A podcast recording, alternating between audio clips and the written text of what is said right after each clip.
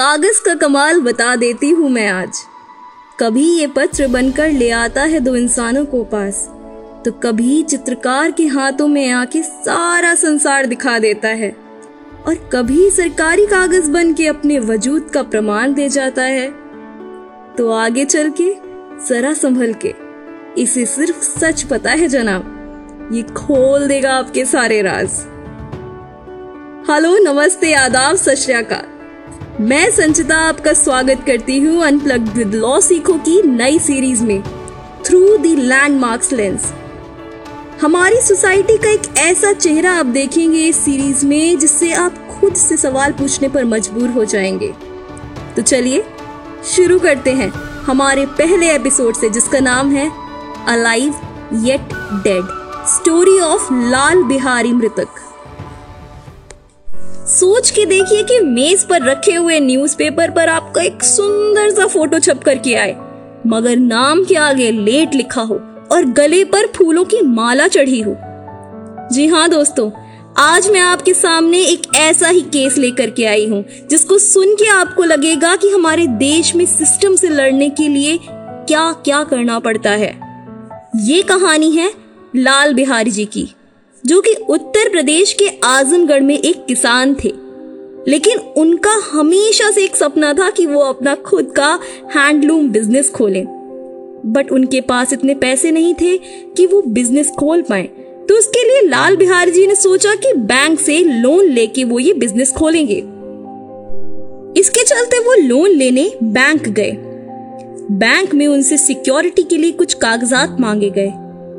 लाल बिहारी जी के पास उनके पिता की ली हुई ज़मीन थी, जो कि उनके पिता के मरने के बाद अब उनकी हो चुकी थी।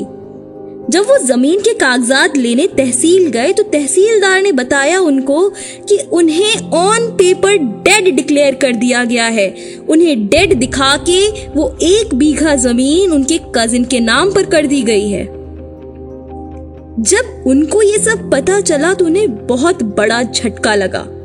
उनका केवल एक ही सवाल था कि जब मैं आपके सामने ज़िंदा खड़ा हूँ तो कागज़ पर मुझे डेड कैसे डिक्लेयर कर दिया गया? बस, यहीं से उनकी लाल बिहारी से लाल बिहारी मृतक बनने की कहानी शुरू हुई। Lal Bihari ji was thinking about how to become alive again सबसे पहले वो एक लॉयर के पास गए बट किसी ने उनकी कोई मदद नहीं की। तो बस अपना नाम गवर्नमेंट रिकॉर्ड में लाने के लिए उन्होंने अलग अलग टैक्टिक्स अपनानी शुरू कर दी। सबसे पहले उन्होंने सोचा कि अपने भतीजे, यानी नेफ्यू को किडनैप कर लें, जिससे कि उनकी फैमिली किडनैप्ड बच्चे की पुलिस में रिपोर्ट फ़ाइल कराए। और क्योंकि लाल बिहारी जी अपना नाम एज किडनैपर डिस्क्लोज कर ही देंगे, उनका नाम एफआईआर के ज़रिए ऑन पेपर आ जाएगा। मगर बच्चे की फैमिली ने कोई रिपोर्ट फ़ाइल नहीं करी।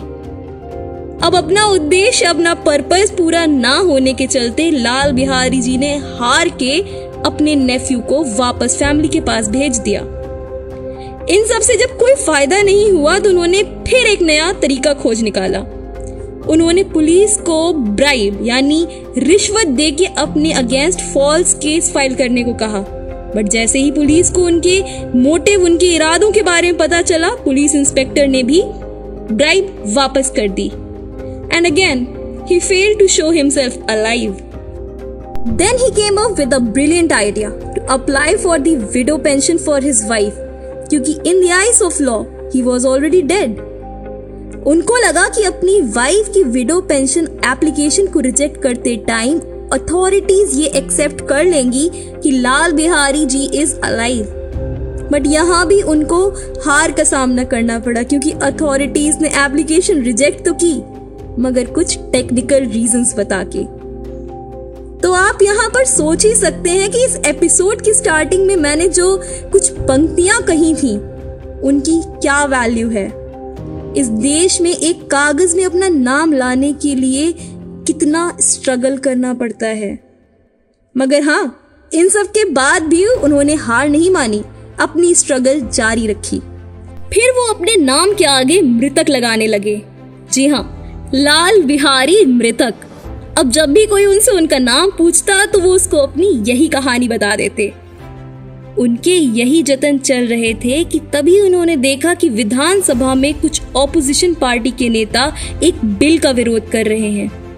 बस, फिर क्या था? लाल बिहारी जी ने सोचा कि अपना मुद्दा उठाने का इससे अच्छा और क्या मौका हो सकता है भला? इसी के साथ पूरे देश को अपनी ये कहानी सुनाने के लिए उन्होंने वहाँ पर मुझे ज़िंदा करो के नारे लगाए। जब तक सिक्योरिटी ने उनको वहाँ से बाहर नहीं निकाल दिया। तो जैसा कि आप समझ ही रहे होंगे कि इससे भी कुछ खास फ़र्क नहीं पड़ा। यहाँ भी उनकी कोई दाल गली नहीं। फिर सबका अटेंशन खींचने के लिए लाल बिहारी जी ने अपनी प्रॉपर्टी बेच के लोकसभा इलेक्शन लड़ा। वो भी उस समय के दो दिग्गज पीएम कंटेंडर्स के अगेंस्ट जानना चाहेंगे उनके नाम? वो थे श्री राजीव गांधी और श्री वीपी सिंह। इन सब के बाद जा करके कुछ मीडिया हाउसेस की नज़र लाल बिहारी जी पर पड़ी और उन्होंने इस पर लिखना शुरू कर दिया। लाल बिहारी जी ने ये सोचा भी नहीं होगा कि उनकी ये स्ट्रगल एक मूवमेंट की तरह बन जाएगी और अपने जैसे और भी लोगों को अपने साथ जोड़ लेगी। जब और भी लोग इनके साथ जुड़ने लगे तो लाल बिहारी जी ने मृतक संघ नाम का एक एसोसिएशन बनाया, जिसमें वो सभी लोग आए, जिनको की ऑन पेपर डेड डिक्लेयर कर दिया गया था it took Lal Bihari 18 years to get his life and his land back when the district administration finally declared him alive. जी हाँ आप सही सुन रहे हैं लाल बिहारी जी को अपनी ज़मीन और खुद को ज़िंदा साबित करने में 18 साल लग गए। मगर क्या विश्वास मानोगे कि इस जीत के बाद भी लाल बिहारी जी ने अपने कजिन के साथ बात करके भी अपनी ज़मीन वापस नहीं ली, बल्कि ऐसे ही लोगों के लिए सिस्टम से लड़ते रहने का रास्ता चुना। अलाहाबाद हाईकोर्ट ने भी अपने जजमेंट में कहा कि लाल बिहारी जी के केस से ये तो साफ़ पता चल चुका है कि गवर्नमेंट ऑफिशियल्स को ब्राइब करके इस तरह से ऑन पेपर किसी को भी डेड डिक्लेयर करवा के उनकी प्रॉपर्टी अपने नाम करने का एक बहुत ही ऑर्गेनाइज्ड क्राइम चल रहा है।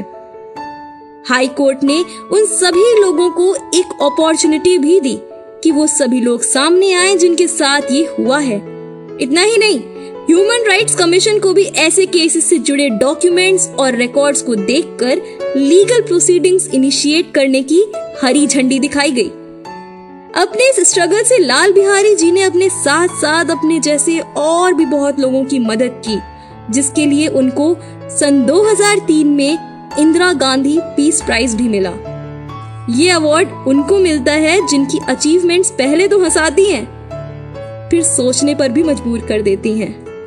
ठीक उसी तरह। जिस तरह से इस केस ने मुझे और आपको सोचने पर मजबूर कर दिया। खैर, जानते हैं इस केस लॉ का नाम क्या है? इस केस लॉ का नाम है association of dead people versus state of UP and others पता नहीं क्यों मुझे ऐसा लग रहा है कि जब से मैंने ये केस आपको सुनाना शुरू किया है, मेरे मन में कुछ सवाल उठ रहे हैं, जिनका जवाब मैं जानना चाहती हूँ कि असल मायने क्या रखता है। पब्लिक आइडेंटिटी या फिर करप्शन? कि जस्टिस पाने के लिए, अपना हक लेने के लिए इंसान को कितने साल बर्बाद करने पड़ सकते हैं? क्या सिर्फ़ एक प्रॉपर्टी के लिए हम अपने लोगों के साथ इस तरह के फ्रॉड कर सकते हैं? क्या इसी तरह हम भारत को प्रगति के रास्ते पर बढ़ते देखना चाहते हैं? सोचिएगा ज़रूर। इसी के साथ हम आ चुके हैं हमारे इस एपिसोड के एंड पर। उम्मीद करती हूँ आपको हमारा ये एपिसोड पसंद आया होगा।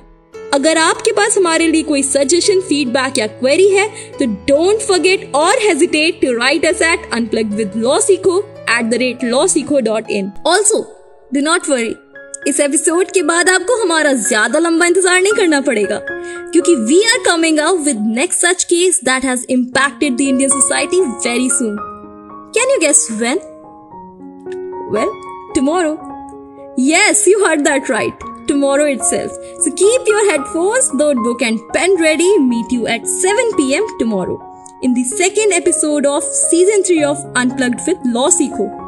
Till then, take care. Me Sanchita Singh signing off for the day.